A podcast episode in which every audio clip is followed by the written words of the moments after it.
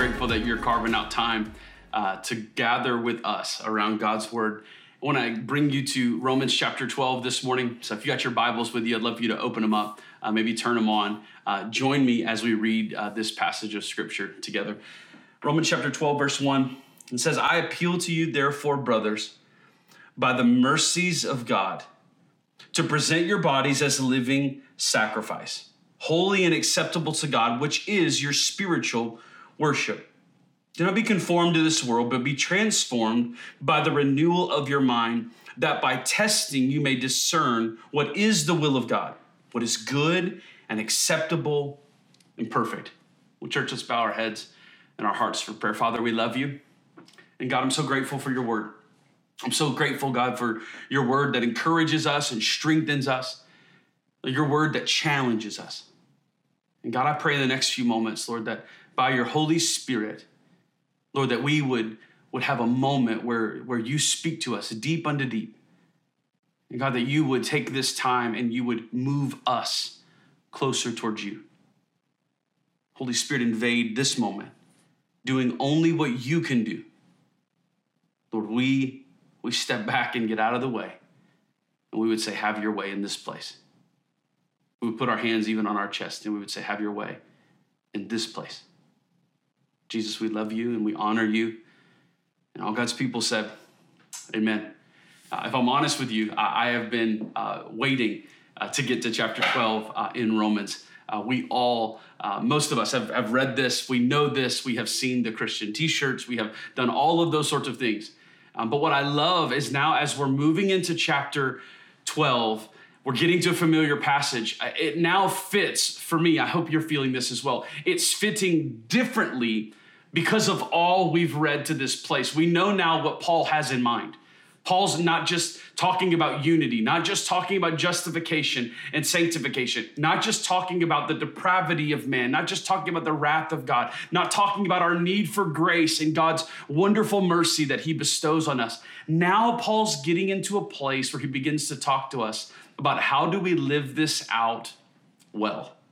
How do we practice the way of Jesus? What does it look like for us to follow God with our mind, with our heart, with our soul? He's talked about this sort of tension between spirit and flesh. We know that is the desire to do good and the things of God, and then also our desire to pull away from that. We also know that it is this sort of tug of war over your soul and mind, that there is the spirit that cries out to us and brings us into the family of God as children of God. And then there is also this force, the evil one, that begins to sort of pull us away. The Bible says to steal, kill, and destroy. This is what the enemy of your soul and mind desires to do. So, in the midst of that, we're now living unto God. We are called to worship. We are called to be a worshiping community. We're called to be a community that is distinct. And now Paul begins to lay down what that looks like. And I want us to read chapter 12 with what we read last week fully in mind. For from him and through him and to him are all things. To him be the glory and honor forever. And now Paul dives into this appeal to us. By the mercies of God, the same mercies that are rescuing us are now the same mercies that will enable us to live our lives unto Christ as living sacrifices. This is what God has called us to do. Oftentimes, we have a familiarity with a passage of Scripture, and we might move over some of the language just because it is so well rehearsed uh, in our life. And so, what I want to do is, I want to offer this passage to you once again, but I want to read it from a different translation. If you spend much time around me, you're going to hear me use the name and say the name Eugene Peterson. Eugene Peterson is a, a brilliant scholar, or was a brilliant scholar, author. I consider him a friend just because I've read so many of his books. Um, I, I, love the way in which he talks about pastoral life. I love the way in which he talks about um, us living our lives unto God. I love the way in which he talks about the scriptures. And he worked through for a number of years a, a sort of a paraphrased, a, an idea for idea, thought for thought translation of the scriptures in language that is accessible, language that's familiar. It's faithful to the text because of the work with the languages that was done. And it allows us to get really an idea to the heart of the scriptures, what God, what God is saying. And so he, I want us to listen and, and, and hear his offering of Romans 12, verse 1 and 2, to get a sense of what God's calling us to do in this text. He says, So here's what I want you to do God helping you. Take your everyday, ordinary life, your sleeping, eating, going to work, walking around life, and place it before God as an offering. Embracing what God does for you is the best thing you can do for Him. Don't be so well adjusted to your culture that you fit into it without even thinking.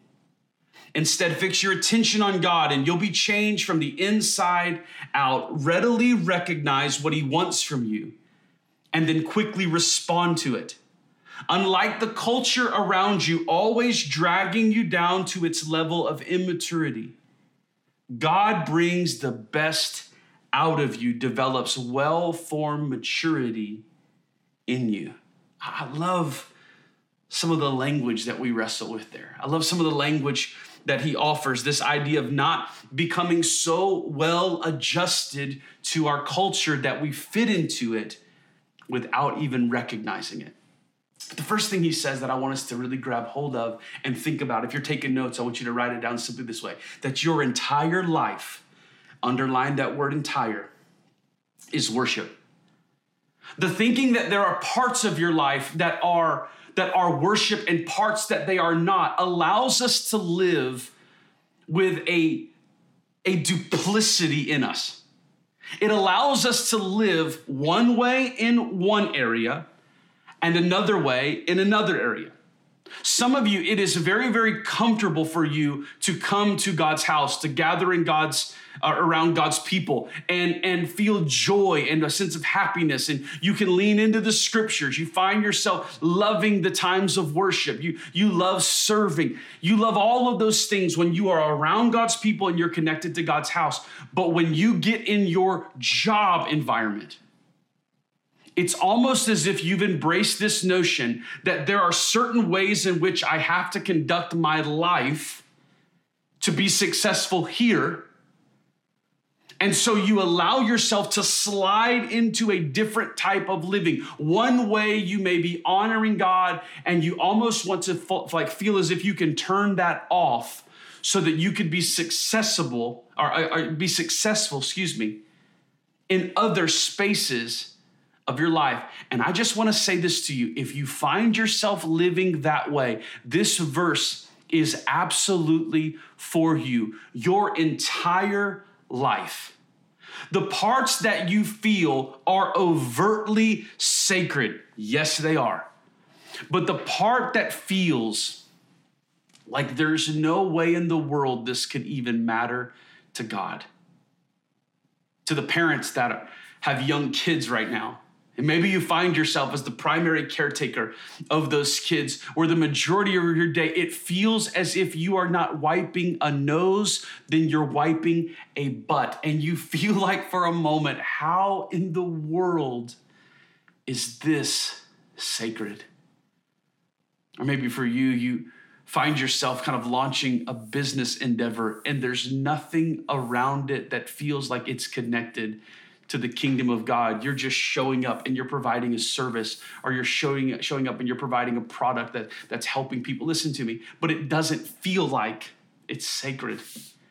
I just want to say this to you what God desires from us is that we would offer all of these things, the wiping the noses, the trying to be successful in industry, maybe the way in which we're educating our kids. Maybe for you, it's the way in which you listen empathetically on your job to the people around you. Maybe you are in the mental health field and you are sitting there and you're hearing the weight of the world that is upon their shoulders.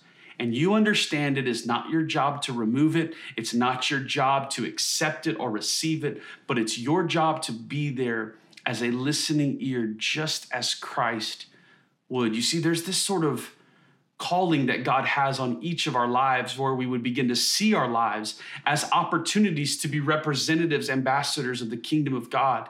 But even to go one step further and to do it as Christ would and do it as unto Christ, and also recognizing that that is a place in which I could begin to encounter God in a deeply spiritual and significant way, even when the work seems mundane. I remember reading a book called Practicing the Presence of God a number of years ago. And it talked about this guy named Brother Lawrence. And what Brother Lawrence would do is he would serve. And as he was serving, he began to realize that as he was working in the kitchen, if he could encounter God in the kitchen, a place in his structure that did not seem sacred, but if he could encounter God in the kitchen, he found that it was so much easier to encounter God in the sanctuary as well. And so, what if our lives could be enriched? What if our worship could be enriched because we were worshiping in other spaces and places before we ever gathered together? We weren't waiting for something to feel and be earmarked as, oh, this is sacred. Oh, now I can connect with God. But we began to look and see the entirety of our of our experience and our existence as an opportunity to engage with God, that all of this is to be a sacrifice unto God. It's not two thirds of our life, it's not a portion, but it is all. Love the way Peterson said that. He said, I want you to get your, your waking up, you're walking around, you're eating, you're sleeping. As I read that passage, you know what it reminds me of? It reminds me in Deuteronomy chapter 6, where Moses is providing for the people this framework of prayer.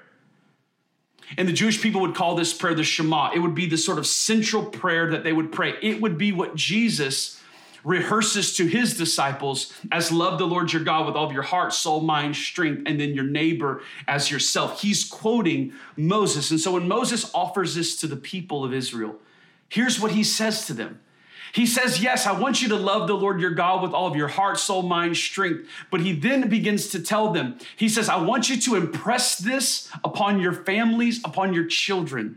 He says, I want you to do this in the mornings when they wake up. I want you to do this as they're walking along. I want you to do this in the evening. Some rabbis would even say this that if you were sharing a meal with someone and you were not you were not talking about the scriptures, then you are missing an opportunity to commune with them and also to commune with God. And so, hear me on this. We were called, just are, we are called, just as Moses called the children of Israel, to offer your entire life as worship the walking, the sleeping, the eating, the pillowing your head at night, and everything in between. There's not parts of that that God wants, and then He's tossing out the rest. God's asking for all of your life. What, what parts of your life right now have you been holding back? Holding back either because it was too it was too uncomfortable for you to try to worship God in that place. Or you were holding it back because maybe it was uncomfortable for you to, to make your entire life congruent. It was easier for you to have kind of a split down the middle. I do this here, and this fits in this box, and this here, and this fits in this box. Because listen to me, and I want to prepare you for this. Asking some of these questions may produce massive change and adjustment in your life because you and I live in a culture that is completely fine with compartmentalizing things. But the scriptures do not offer us that freedom. The freedom that the scriptures offer us and invite us into is a radical reorientation of our entire lives unto Christ. Not a portion, but all. And so here's where I don't want you to be discouraged. You say, Charlie, I've been serving God for a little bit. I don't think I've got it. I'm not all the way there. Perfect. You're on the way. You're on the way. You're not where you were, but you're not where God also wants you to be or where He's called you to be. You're progressing towards that. Begin to make decisions. Because for us, there's not this sense where, where part of us is being offered. I'm not offering God part of me. I'm offering God all of me. True worship is the offering of God's uh, offering to God one, one's body, one's soul, one's mind, one's strength, and what they do with that every day. Real worship, what we're called to, our entire life is worship, and it is called to be part of our everyday spirituality. Second thing I want you to write down is simply this that conformity is easier than you and I realize. Conforming to the patterns, conforming to the culture around us is easier than we realize. Answer these two questions What forms you the most? And who forms you the most? What in your life, what in your life right now is forming you the most? what's shaping your identity, what's giving you your, your sense of self. What is that? Who is that? Identify those voices. And I want to come back to this. Where does scripture play in that? Where does God play in that? Where's the Holy Spirit in that? Where's the people of God in that? Your identity, my identity, cannot be formed in God if it is being informed only by people. But the way in which we are formed in the image of Christ is allowing the scriptures to mold and shape us and the Holy Spirit to revive us, and then the community of God to champion us along the way. So we think about transforming the transformation that we're called to. What Paul talks about there is we're to be transformed in our mind. There's this idea that our mind can no longer be the way that it was, but there has to be a shift. There has to be a reorientation. And so here's, here's some of the, the way in which we think about transformation of the mind. Conformity happens easier than we think. Transformation begins in our mind. And here's four things I want you to write down that we need to think about what we think about. I want you to think about what you think about. The second thing I want you to do is no autopilot. So I want you to think about what you're thinking about, meaning I want you to take time to consider your thoughts, your actions, but most importantly, the motivations. What's going on in your inner life? What's going on behind the scenes? Maybe you can't even get to a place where you can put words to it or you're comfortable to get words to it, but you know, find a way to process that. Maybe it's a journal. Maybe there's a sense where you're able to get that out. And right now, some of you are like, oh, journaling, I'm not, I'm not doing that. And I'm just saying this to you. Listen to me. If you want to be formed and transformed into the image of Christ, and you want to see this sort of lived out in your life, then creating margin for reflection is not just something that's for some and not for others, but this is what we all should be doing. I'll give you a great example. It's the person of David in the Old Testament. You see, what we get the privilege to do is to read some of David's journal entries. I don't think David is sitting down going, hmm, you know what I did do today? I think I'm going to write Psalm 23.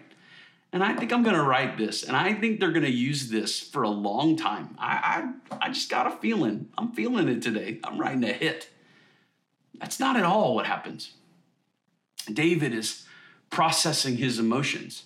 David's processing his, his heart and his mind, his experiences, what's going on. Listen, there's moments where you read David and you go, man, I, it seems to me that David's dealing with depression, that David's dealing with anxiety, that David's dealing with a lot of the same emotions that we do. This is why in the center of our scriptures we have the book of Psalms, the collection mostly of David's writing here. It's the prayer book for the church.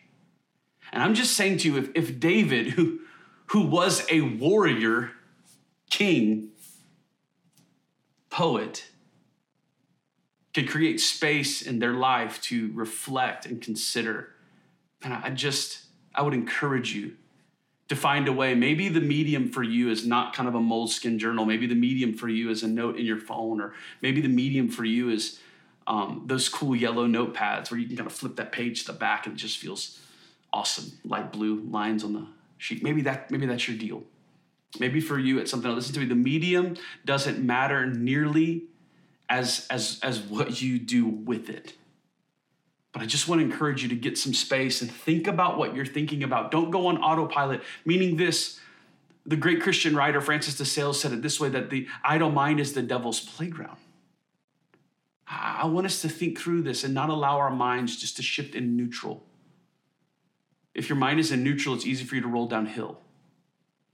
I want us to constantly discipline and train our minds when we go to neutral, when we go to autopilot. We're easily to be influenced and conformed by the things around us. This is exactly what Paul is cautioning us against. And number three, I want you to see, see this as far as the transformation begins in your mind that not all of our thoughts are reality. Weigh your thoughts, consider your thoughts but knowing that everything that I think and everything that you think, not everything that we think is reality.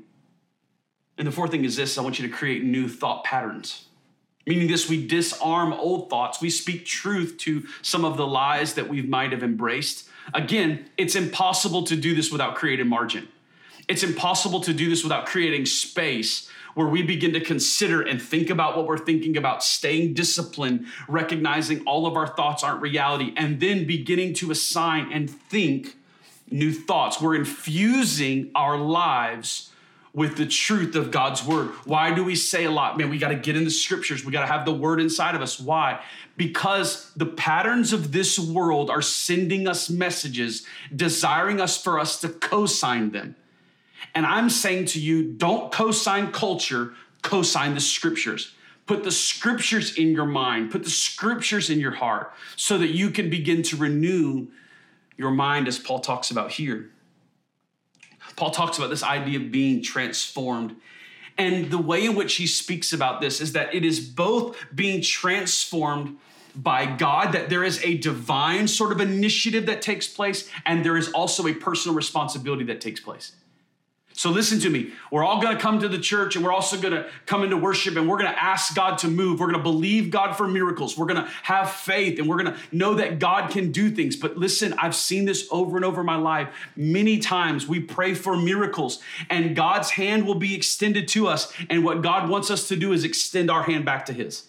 Meaning that there are times where we have to work out our salvation. There are moments where we have to move and have progress. Transformation isn't going to just happen upon us, but it's something that we take part of as well. The verb transform is only found four times in the New Testament.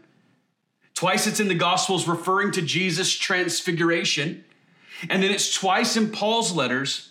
And on both occasion, when Paul uses it, he's talking about the transformation that happens in the believers, meaning this when Jesus is on the Mount of Transfiguration, remember what takes place.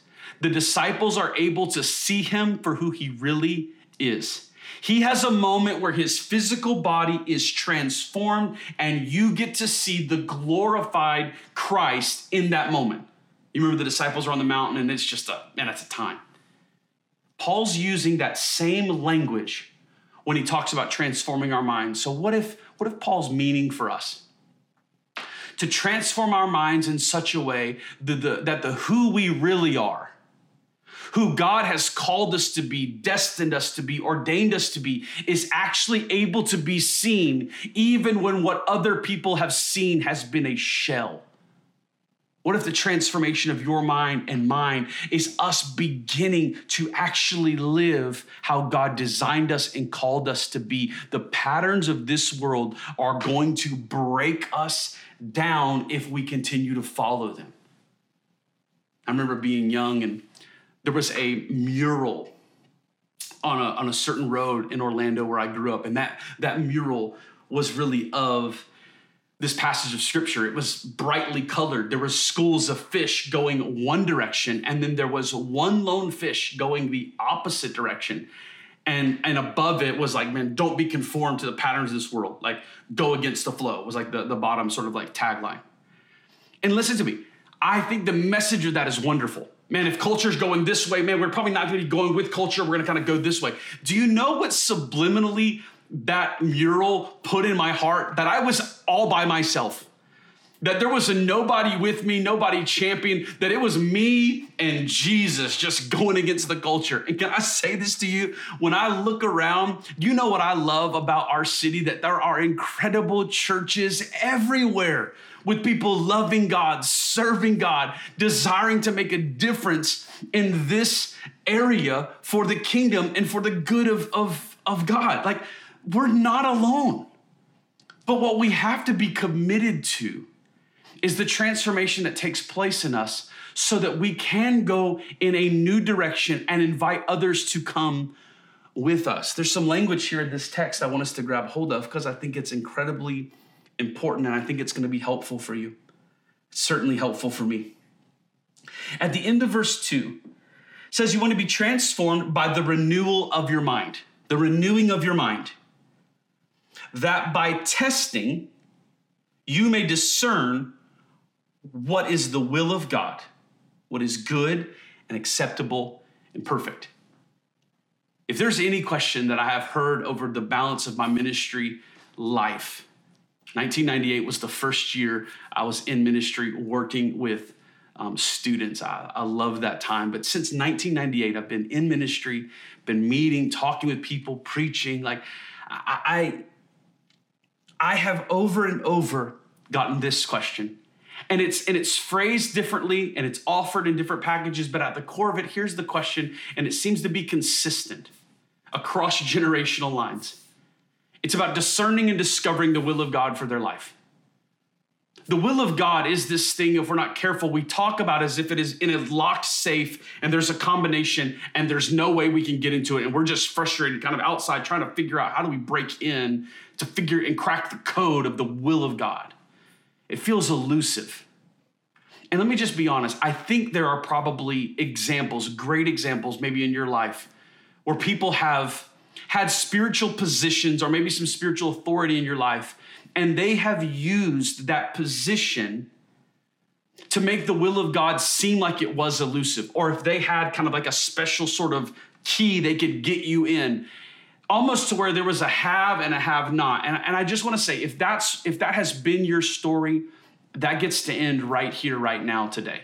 Man, I've even had people in my life from time to time, well-meaning, but would offer phrases or would offer something. And, and now when I look back on them, I go, man, I, I don't know if that phrase was helpful because it almost felt as if it was making me depend upon them to help me find this. And that's not at all what Paul wants to do for his readers. That's not what we want to do for our church. We want to get you to a place where you're strong and you're able to move in the things of God on your own. You're not dependent on, there's not a codependency that we're trying to create here in the body of Christ. What we want is to understand that the will of God, look at what it says.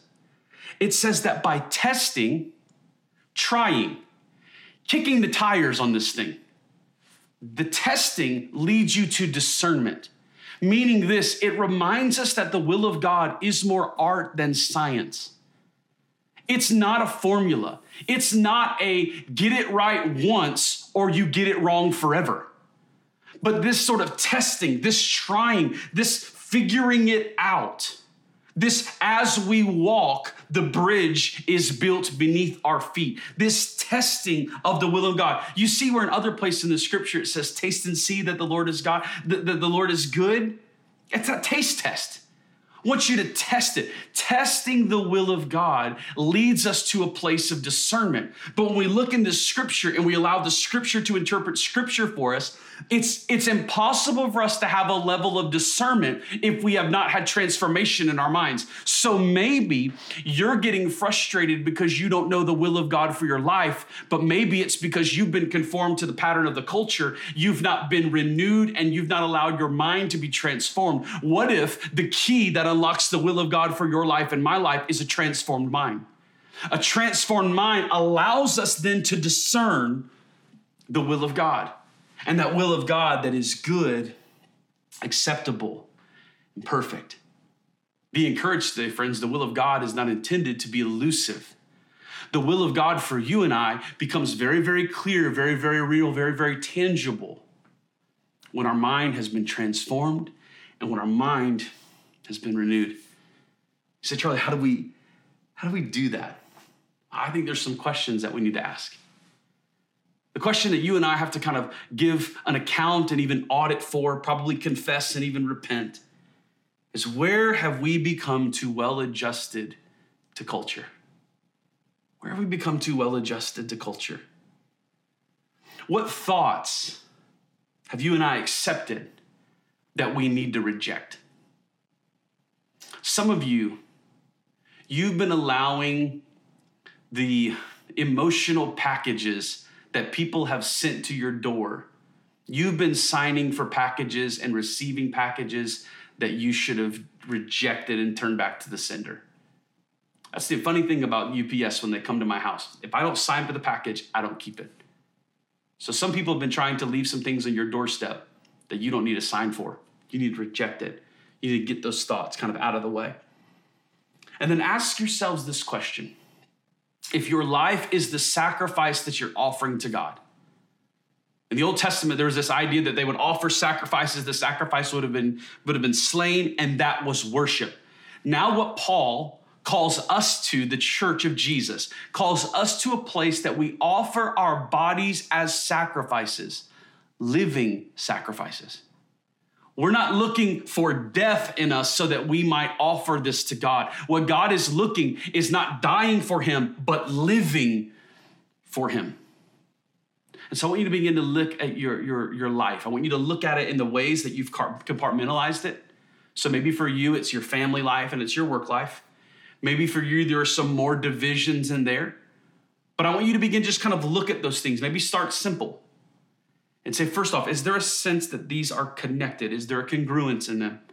Or do I have them divided? What would it look like for me to begin to move those things to where they were one and I begin to see my life in the way that God sees them? So, listen, you and I may be very good at compartmentalizing things. God sees our life in totality. So, right now, are you offering God two thirds of a sacrifice? Because listen, all he's wanted all along is for his family to be unbroken around the table and for us to present our bodies, as Paul's saying here, as living sacrifices, for our minds and our hearts to be renewed so that we might experience the peace of God and the will of God in our lives. Friends, we love you so much. Grace and peace. Thank you, church, so much again for tuning in uh, with us. I just pray that you were uh, really encouraged by that message, maybe even challenged uh, as well. And as always, we just want to be a church that walks alongside you. So uh, maybe it's something going on in your life and you just uh, need someone to talk to, maybe a pastor uh, to talk to, or just someone to pray with you. we have a care page right on the website where you can sign up some, to meet with the pastor or speak with someone and have someone pray with you. you can find it right on the website. again, we just want to be that that church that uh, stands uh, beside you. Uh, so we want you to have a great day, have a great week uh, as well. Let me pray this benediction uh, over you. Uh, may the Lord bless you and keep you. May he turn his face towards you and be gracious to you. May he look upon you and give you and all your relationships great, great peace. In Jesus' name we pray. Amen. Amen. You guys have a great week. See you next week.